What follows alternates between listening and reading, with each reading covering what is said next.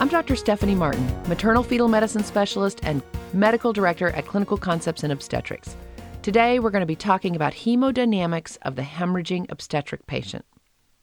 Now, we all know and we've been taught that during pregnancy, blood volume increases pretty significantly, about 40% above the normal blood volume when you're not pregnant. That translates to about a liter to an, a liter and a half uh, uh, increase in blood for the average pregnant woman.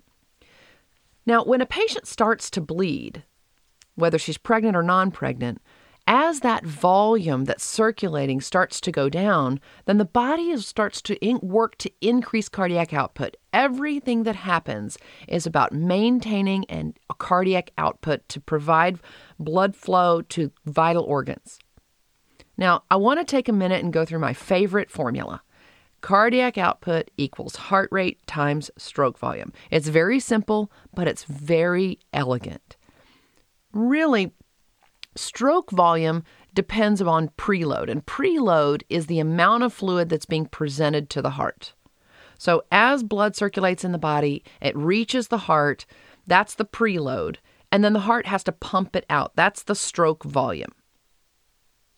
When cardiac output goes up during pregnancy, it's a combination of heart rate and stroke volume. Most of the increase in cardiac output is due to stroke volume, about 30%, and about 10% is due to heart rate.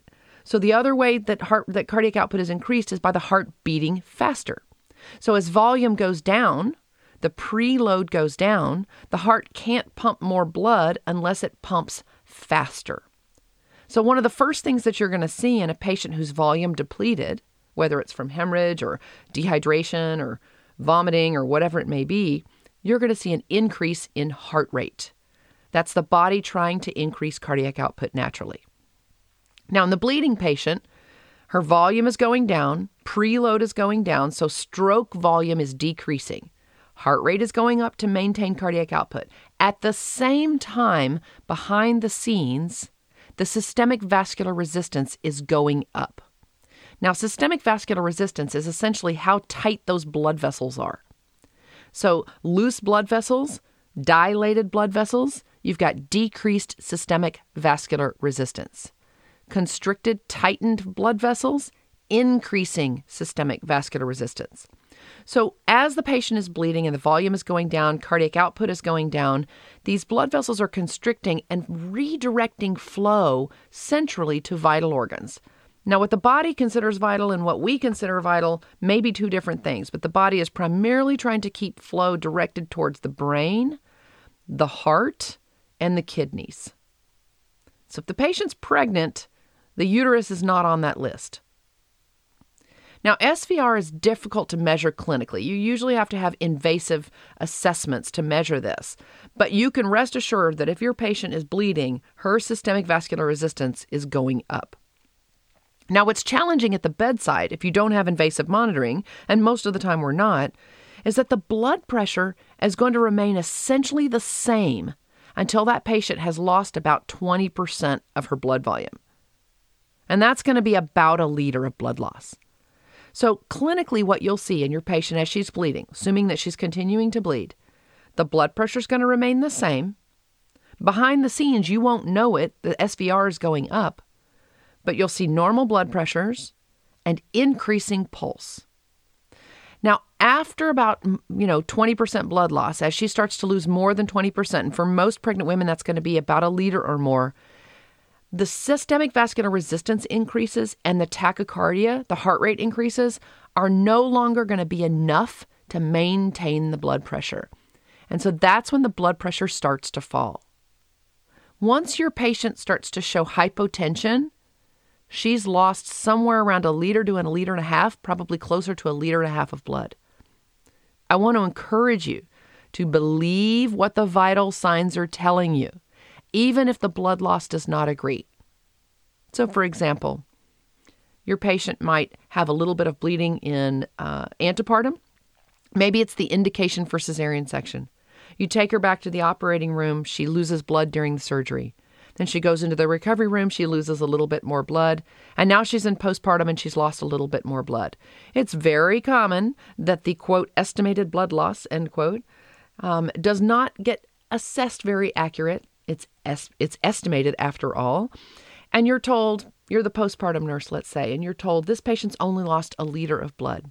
Yet you do her vital signs. Her blood pressure is 90 over 40.